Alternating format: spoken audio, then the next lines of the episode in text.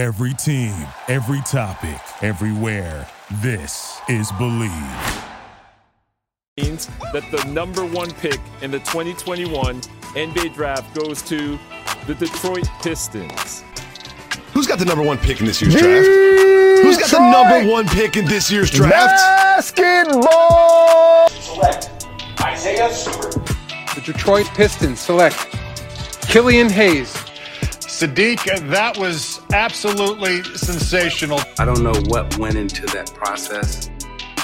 I met the criteria to be selected, but I wasn't. From long range. Oh! Yes!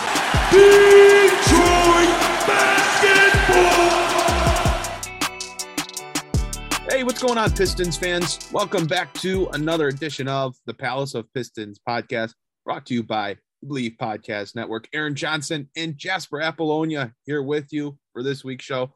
We're still waiting on Mike to give us some time to come back on the show, but he's been so busy running the Cleveland Cavaliers podcast on Believe. So if you want to get uh, some perspective on the Cavaliers, another team in the division of the Detroit Pistons, definitely make sure to go and check him out. He's been hosting that uh, with Derek Anderson. So we know Mike's killing it. I've listened to uh, a couple episodes so far. It's great stuff, but we miss Mike here. We're hoping to get him back on at least in some in uh, in some sort of uh, rotation or something.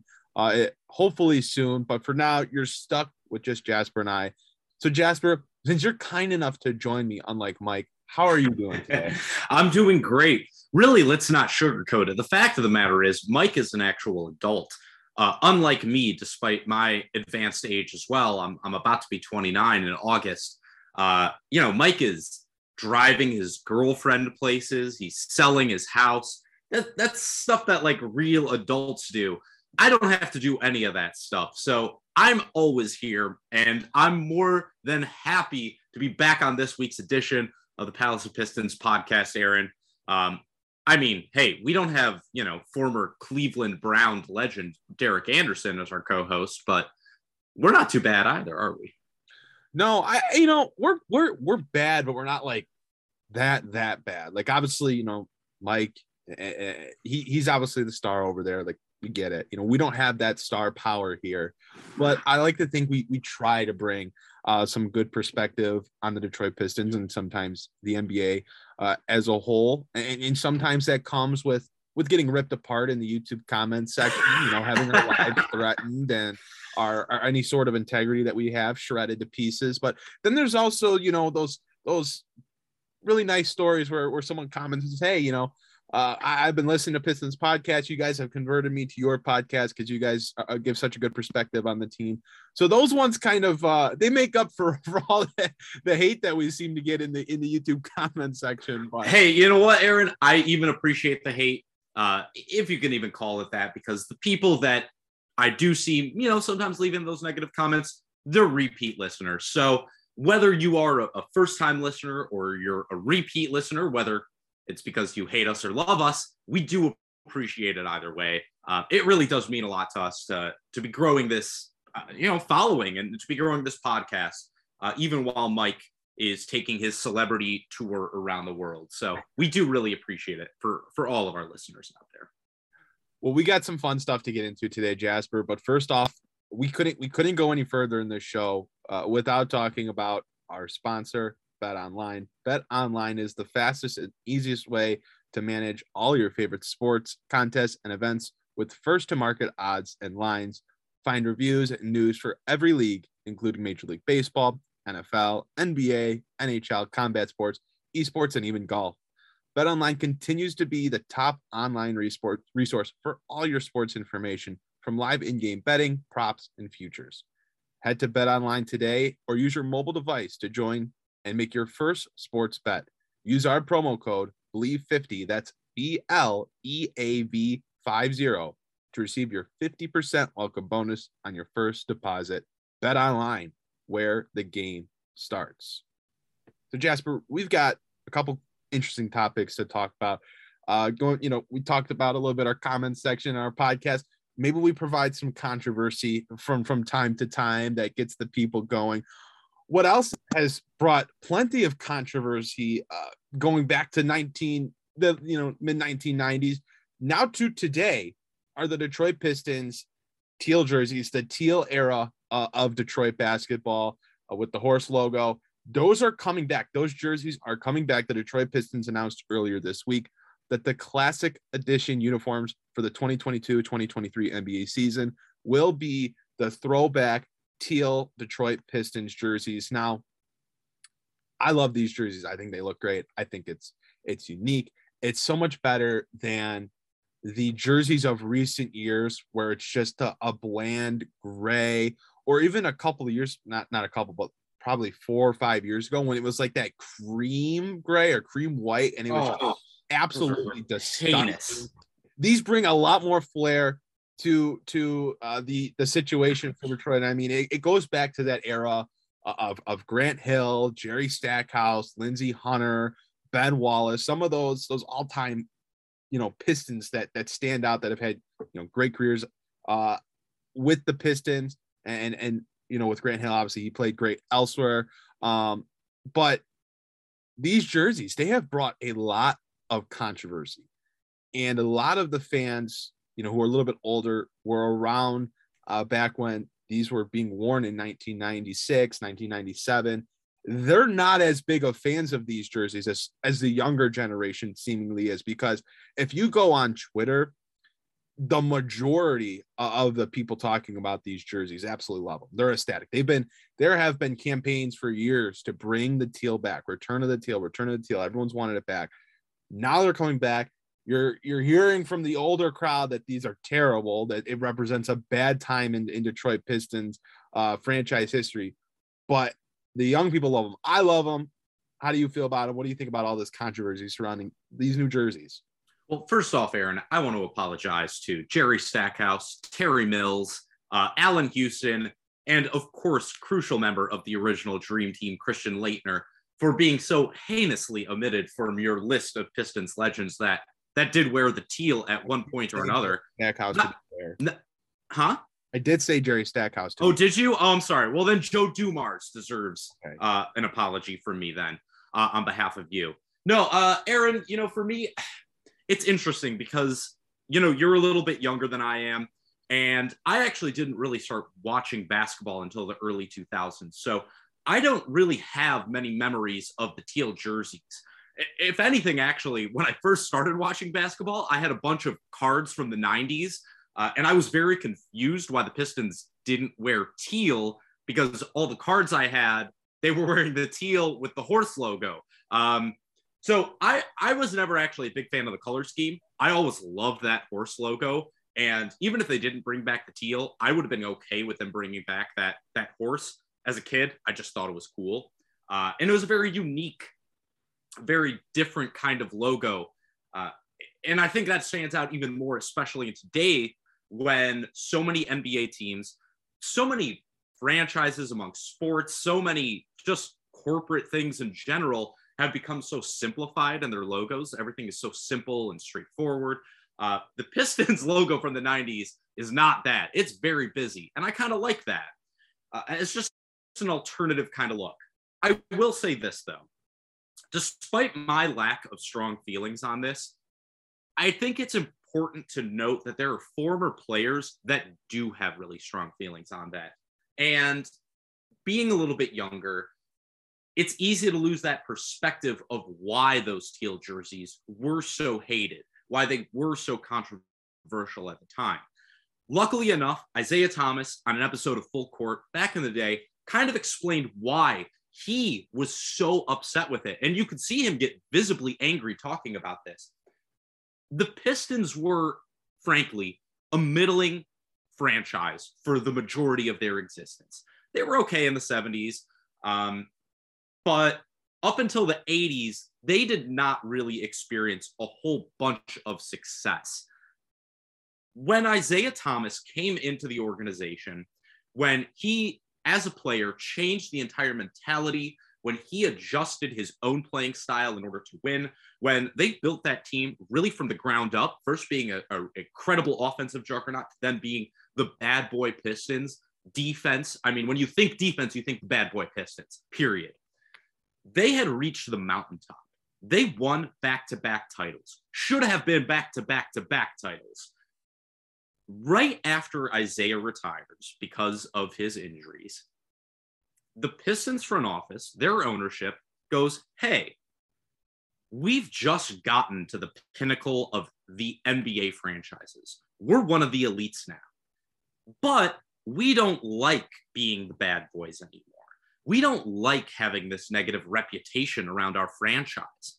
We want to move away from that. And by completely revamping their look, by completely revamping their image, what the Pistons essentially did was was spit on that legacy that had just been created by Isiah Thomas, by Joe Dumars, by Dennis Rodman, by John Salley, by Rick Mahorn, by Bill Laimbeer. They basically said, hey, we know that you made our mediocre franchise into one of the best in the league, but we don't want to be the bad boys anymore. We don't want to have that image of being dirty and mean. And I think really what they did was in- insult those guys. They insulted their legacies and they really insulted themselves by trying to, to, to do something else. How can you say, after you finally put together the base of a winning franchise, that you then want to move away from that? Why would you want to move away from the legacy of winning? Why would you want to move away from the legacy of being tough? Why would you want to way, move away from essentially what the city of Detroit is all about? Grit, grind, people coming together to create something greater than the sum of their individuals. And when I think about the teal jerseys, yes, they look cool. Yes, they are fun for the younger fans. But at the same time, I don't think that you can have a proper discussion, a proper evaluation of them without taking into account what they meant at the time. And if it's just about aesthetics, that's fine. But at the same time, I think we need to have that perspective on what those former players felt and why they were so against the teal jerseys. Not just be like, oh, you're old. That's why you don't like them. Oh, you're boring. That's why you don't like them. No, people don't like them because they were a repudiation of everything that had come before them in the previous decade. So that's how I feel about it. Do I necessarily care that they're back in the teal? Not so much. But I do think at the same time, we have to respect and understand why the teal is so controversial, Aaron. Yeah, that's fair. I mean, like you, uh, I am definitely on the younger side, so I wasn't around, um, you know, during the time that they were wearing these jerseys. I actually didn't know the full story that you kind of just gave, all the backstory to it. I mean, I, I knew a little bit, but I've never really cared enough about jerseys or or these jerseys in general to really go into the details and and into the weeds of why they are so controversial. Um, I guess at the end of the day, it, for me, it's like they're just they're just a jersey. You know, they're we're gonna wear them ten games next year. It, it's not like they're wearing these every game. It's not like these are you know they're home and aways. These are classics. They're wearing them for ten games. You know, I think they're gonna do numbers in terms of of selling. You know, the the the Cade, the Ivey jerseys, you know, the Saddiq Bey, like those are gonna go off the shelves fast. They're gonna sell well.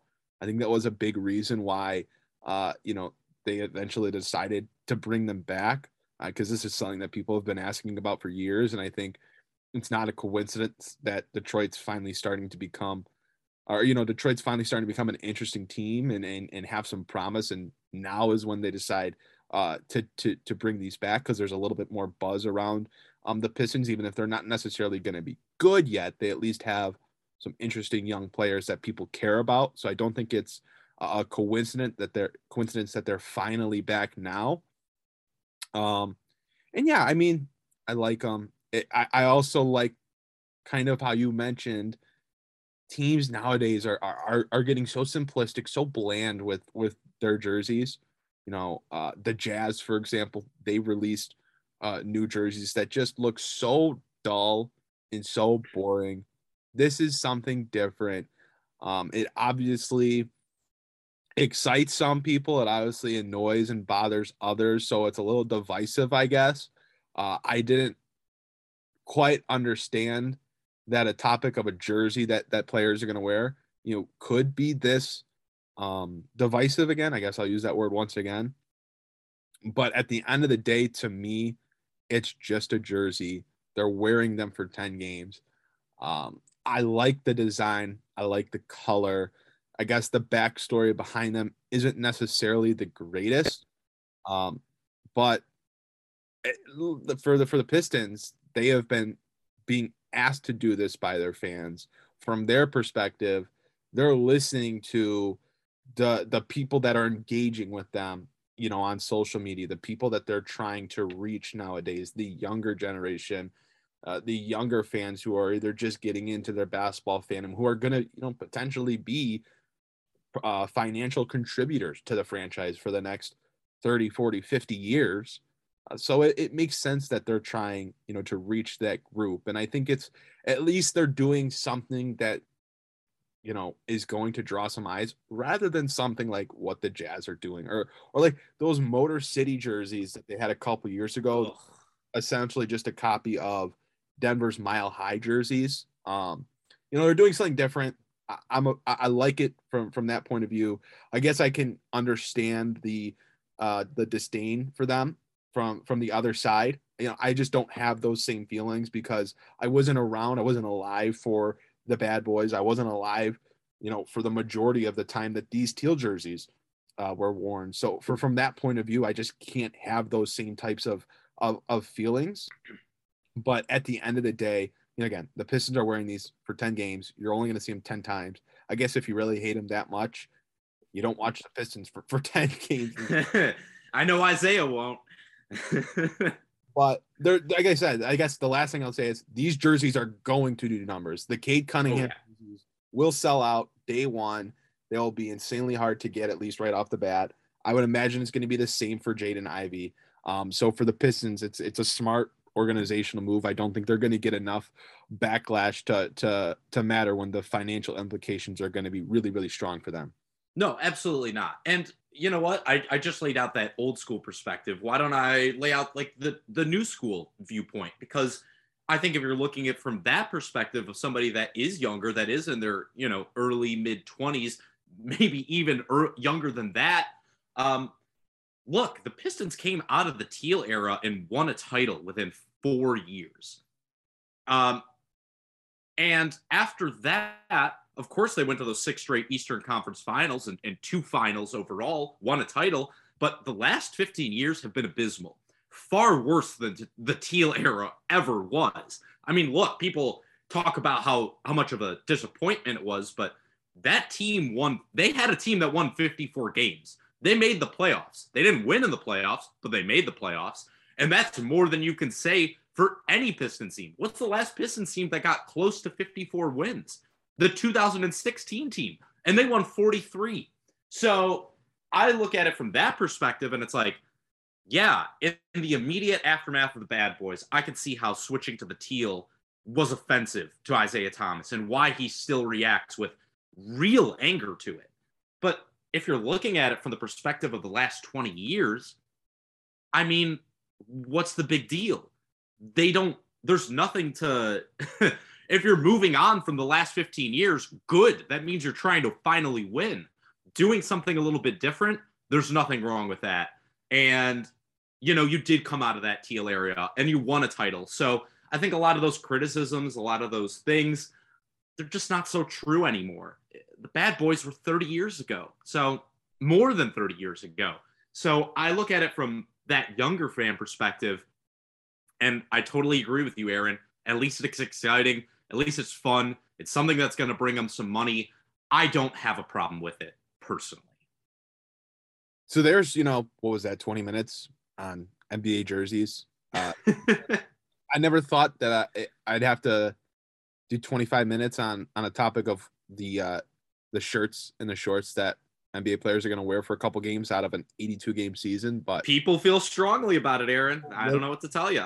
People really, really, really do, and I I guess you know not not being around for that era, I wasn't really enlightened to that whole situation. But there's 25 minutes on it. Um, let's move on to our second topic, the topic that I'm really excited to talk about. And we're talking basketball. actual basketball. We're talking about the Detroit Pistons next season, 2022 2023 campaign. Not the jerseys, but the players and the performance on the court. You know, the Pistons are around the league considered to be one of the best, uh, you know, teams in terms of young core players, young players in this league. Cade Cunningham, Jaden Ivey, Saddiq Bey, Isaiah Stewart. Uh, they are widely respected for the young core that the general manager Troy Weaver is building here in Detroit. With that being said, there's an expectation that some of these players are going to start taking that that next step in terms of their development. Now, some steps will be bigger than others. Some players will break out, others might stagnate, others might even regress. Let's talk about those players that are going to break out. Each of us came into today's podcast with a player that we think is due to break out next season. So, Jasper, let's not wait any further. Who do you think will be the breakout Piston for the 2022 2023 season?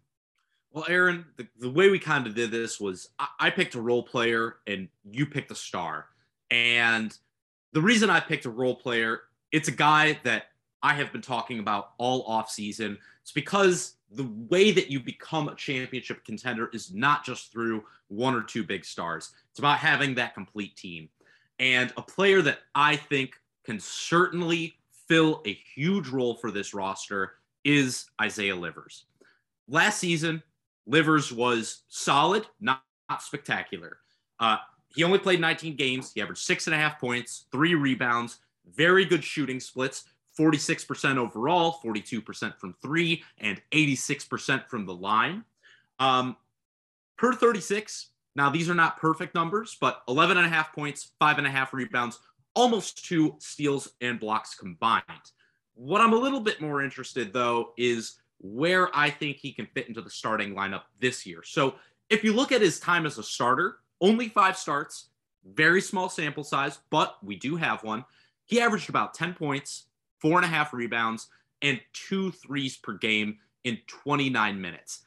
I think that that is very, very reasonable to expect if he does become a starter this year. Um, now, in those starts, he shot ridiculously. He literally shot 51, 50, 89. I don't expect that to continue, but I certainly think that type of production, especially from the fourth, fifth option in a Piston, Piston starting lineup, is very, very reasonable. Now, we've gotten a little bit of him in Summer League as well. He only played the two games, but he played extremely well. We've already broken down his defense, his ability to switch, his ability to get into the post and, and be physical, but also get out onto the perimeter. He averaged 14 points, four and a half rebounds. And once again, he just looks so at ease 44% overall, 39% from three. Um, so this is the profile of a player that absolutely has that level of efficiency in his game. Now, here's my reasons why he can explode. First off, every single stat has to be taken with a grain of salt because Livers, frankly, only played 383 total minutes last season. However, in those minutes, his on off splits, Aaron, were plus 7.6. That is the best of any Piston who played over 200 minutes last year. Not only that, it wasn't just because they were so bad when he was off the floor, they were only minus 0.8 points per 100 with him on the court. They were almost dead even. That to me is really encouraging. And again, that was the best mark of any Piston with over 200 minutes. Now, when we're talking about him being a part of the starting lineup, him being a player that's going to take a leap this year, I think it has to come into a discussion about his role with this team. What do the Pistons need? Well, they need somebody who can catch and shoot on the perimeter, especially from the corners, especially now that they've gotten rid of Frank Jackson. What did Isaiah Livers do last year? He shot 43% on his catch and shoot threes from the corner. 64% efficient field goal percentage on those catch and shoots. He's extremely, extremely good from there. Not only that, in limited paint touches, he shot 71%. So basically, if they can put him on like the light version of the Saddiq Bey growth plan, he should up those paint touches, up his drives, especially since he shot almost 70% of, on drives to the rim last year. If you can up those paint touches a little bit, give him a couple more shots from outside, you're talking about, about a player that can be extremely effective both inside and outside. Uh, that's essentially what you need from a modern 3 and D player. If Isaiah Livers can be that, there's no reason why he can't be a huge part of this Pistons lineup. Um, I mean, it's not just that. Like his shot chart looks fantastic. There's an even spread around the the perimeter, and he shoots well from every spot there. Basically, everything else comes inside the paint. So this is a guy you don't need to teach his role. He already is in his role. He already knows how to play it, and he's already been successful in limited minutes. Now, talking about those limited minutes, I think that there is maybe a desire for people to look at that limited sample size and say, well, we can't really trust it. I think in this case, you have to go back to his college production. In college, Isaiah Livers shot 41% from three, shot 43% from three his senior year, made over two threes per game his junior and senior years on 218 total attempts. He was a 90% free throw shooter. So those are all things that point to a guy having a sample size that is good enough to say this guy can shoot. Now, Aaron, I'm going to finish up with a couple of reasons why I think you can doubt him. Like I already said, he's only played 383 total minutes, and all those minutes came at the end of the season when Detroit was already dead in the water. So it's harder to point to there being all these really competitive games. I, I know the Pistons were better towards the end of the season, but everybody looked at that schedule and said, all right, that's our night off. Pistons, we, we can take it easy. Another reason I think that maybe there's a reason for hesitation in him in the starting lineup is in the 151 minutes he played with Cade Cunningham, the Pistons had a net rating of negative 10.3. Even worse, their defensive rating was 123 points per 100 possessions. His defensive rating of 114.6 was the worst of any Piston with more than 100 minutes of playing time. That's worse than Marvin Bagley, who we have ripped apart for his defensive deficiencies on this podcast. So if Isaiah Livers was supposed to be your three and D guy, there's not a whole lot of evidence to show that the things that jump out on tape that we've already touched on in this podcast that you've seen in Summer League are necessarily impacting the overall defense.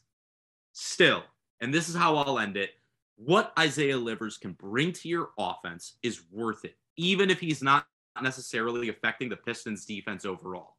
Even if that's not just not the case, it's not just noise. He's not Marvin Bagley. He's not going to actively actively hurt you on that end. He is a proven shooter. And if he can show that his defense has taken a little bit of a leap, that it's part of a whole there is no reason to believe Isaiah Livers cannot approach close to 30 minutes this year and give you at least 10 points per game on outstanding shooting. Worst case scenario, he's a great trade chip. Best case scenario, you just found the guy that every single team in this league that is a contender trades for every single year. That's my argument on that one, Aaron. I know I talked a lot about him. Uh, I put a lot of information into there Isaiah Livers is a guy I feel really strongly about this upcoming season. I think he can be a really big part of this Pistons core. I'm going to give you credit where credit's due. That was a hell of an argument. That was a whole lot of information, a whole lot of statistics, but I really like it. I do think that Isaiah Livers has that potential to be that high level role player, that connector to a team that you know isn't the star necessarily, on either side of the floor, but is such a, a, a reliable piece on both sides, whether it's his shooting on offense or you know, his ability to play help side and communicate defensively. Uh, I, I think there's a lot to be said about Isaiah Livers and what he can be for the Detroit Pistons. I, I love that you included that stat um, about you know his success playing alongside Cade Cunningham. Obviously, that's in, incredibly important moving forward for the Pistons. And I also think you have to give credit to what he did at the collegiate level at Michigan, playing for a top program, producing the way he did, you have to give uh, some level of credence to those numbers because he didn't get a whole ton of time in the NBA last season because he spent the first half of the year recovering from a foot injury.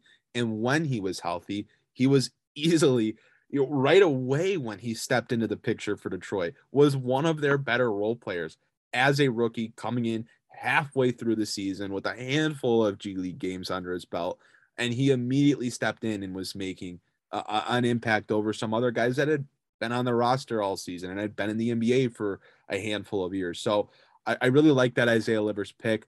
Uh, taking it to another level, taking it to the top of the roster. I think Cade Cunningham is a guy that that you have to look at as a potential not breakout player for the Pistons, but breakout player in the NBA, breakout star in the NBA. This is a guy that last year was arguably the rookie of the year. Obviously, it did not go his way, but when you look at the season that he had in what I feel is an incredibly talented rookie class, definitely better than uh, uh, the one the year before it. And I think it's better than this rookie class coming in as well, alongside Evan Mobley and Scottie Barnes, just at the top.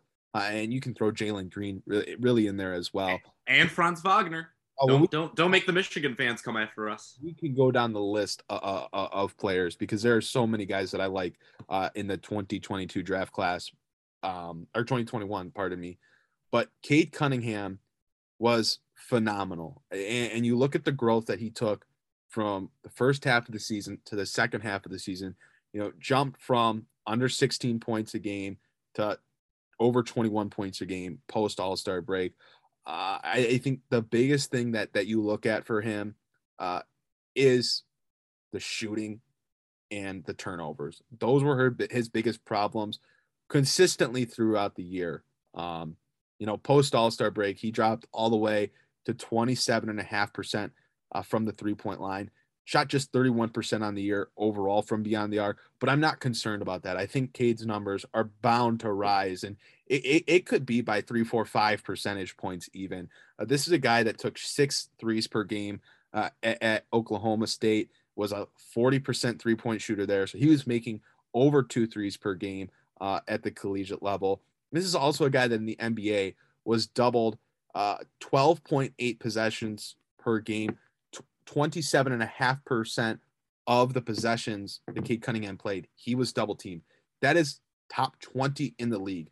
The handful of players that were doubled more than him, let's go down that list and read off some of these players Giannis, Ja Morant, Joel Embiid, Luka Doncic, Kevin Durant, James Harden, Jayson Tatum, these stars of the league the top 10, top 15 players, top five players. If you're looking at guys like Luka, Tatum, Giannis, you're talking about the best of the best players in the NBA. Those were the only players in the league getting double teamed more than Cade Cunningham. And that's where a lot of Cunningham's inefficiency came from. This is a guy that only averaged one point per possession on double teams.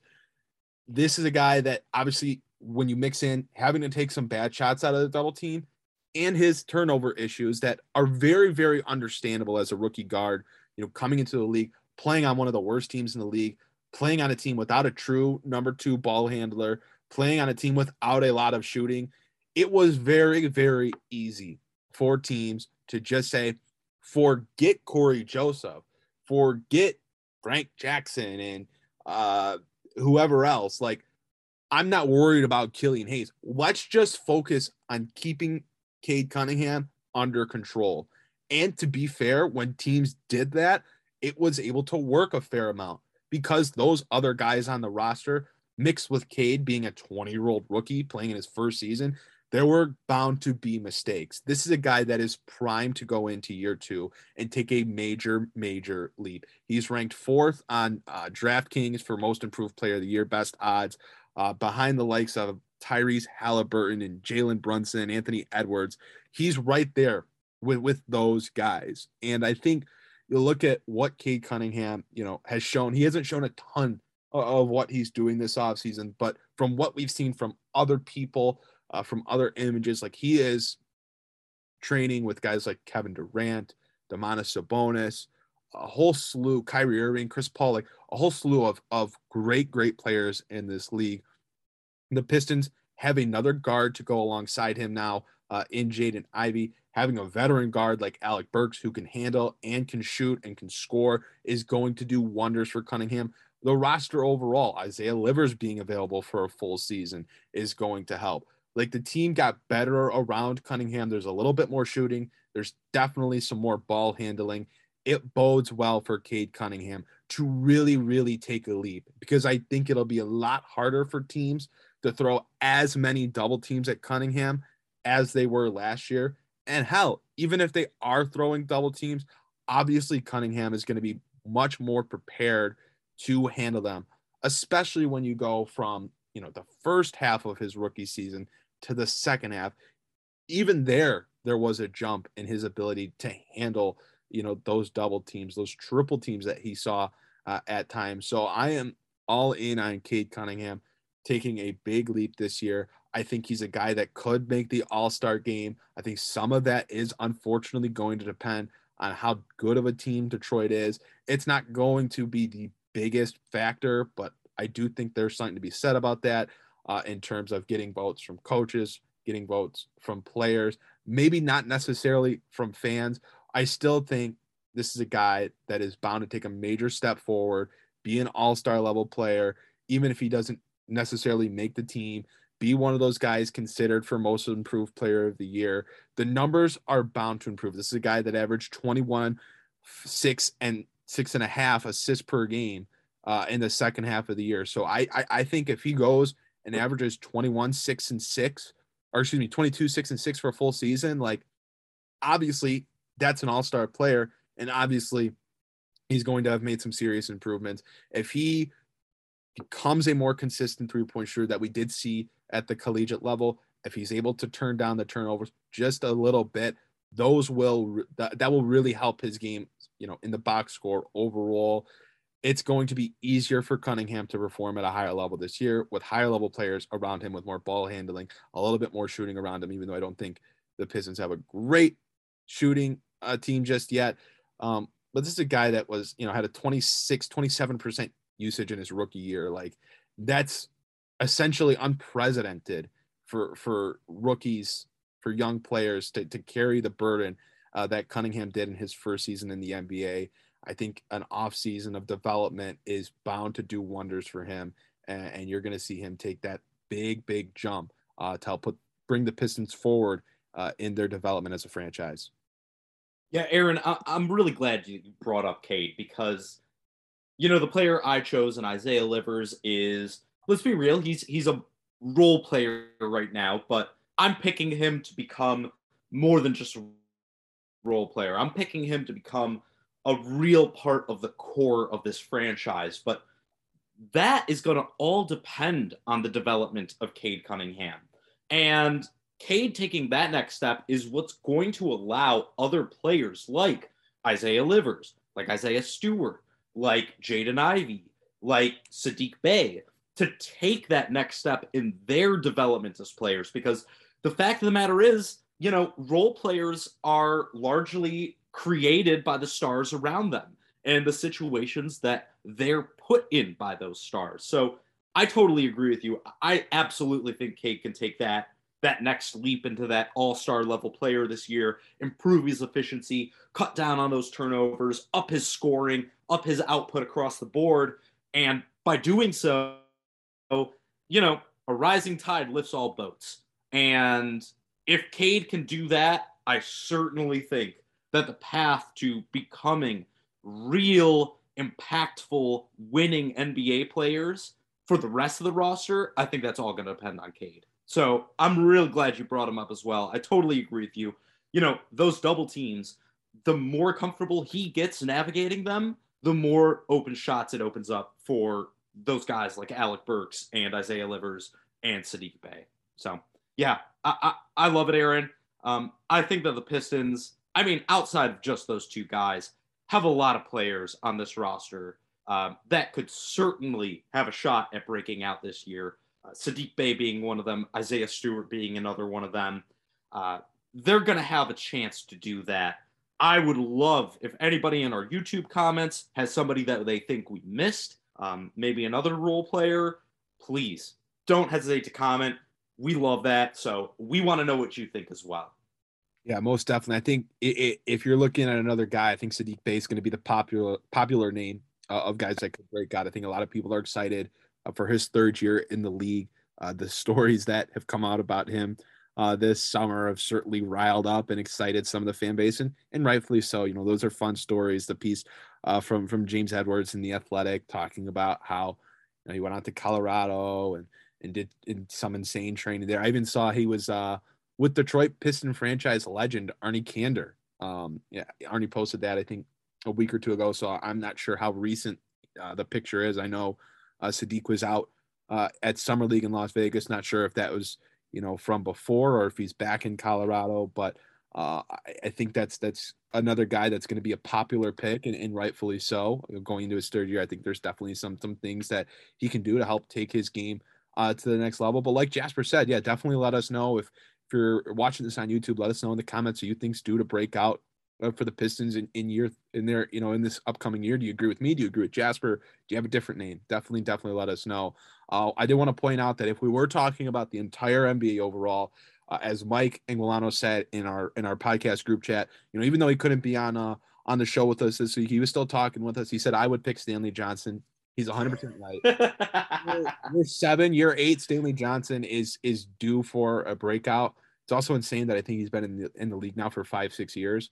Uh, that's just it's it's insane to me because Aaron, like, seven years now, man. Seven years. drafted in 2015. My goodness, crazy. Because that's when I, I think the year before is when I really started to get in, uh, you know, to to immersing myself in basketball and the Pistons. Uh, so it's absolutely crazy that he's going into his seventh year. Like it just doesn't make sense to me. But yes, if we were picking just in terms of the entire NBA, absolutely Stanley Johnson would be my pick. Mike.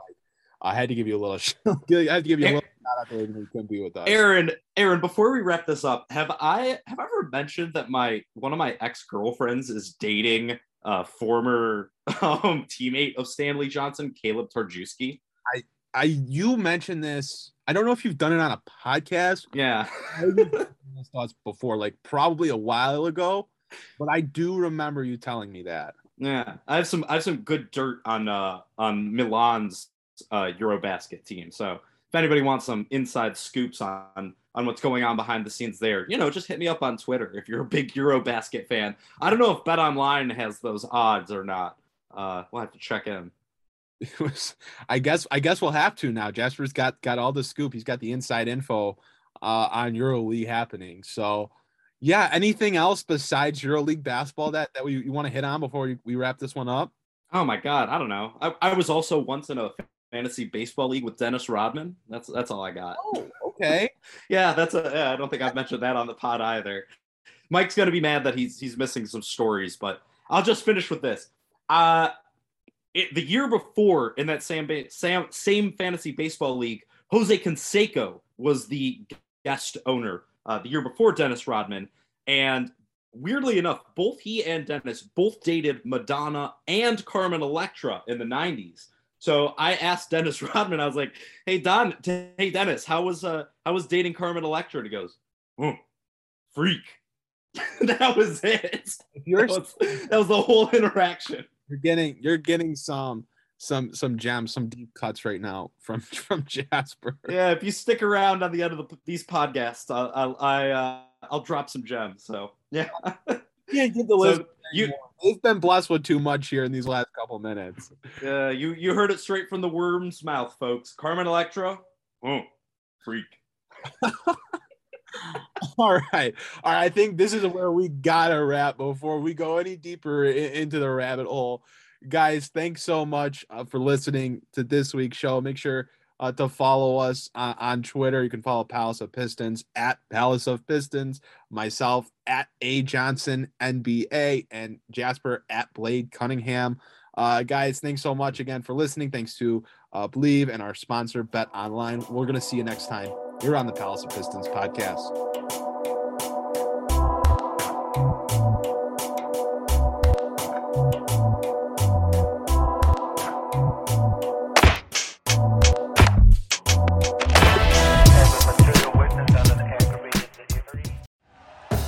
Thank you for listening to Bleav. You can show support to your host by subscribing to the show and giving us a five star rating on your preferred platform. Check us out at Bleav.com and search for B L E A V on YouTube.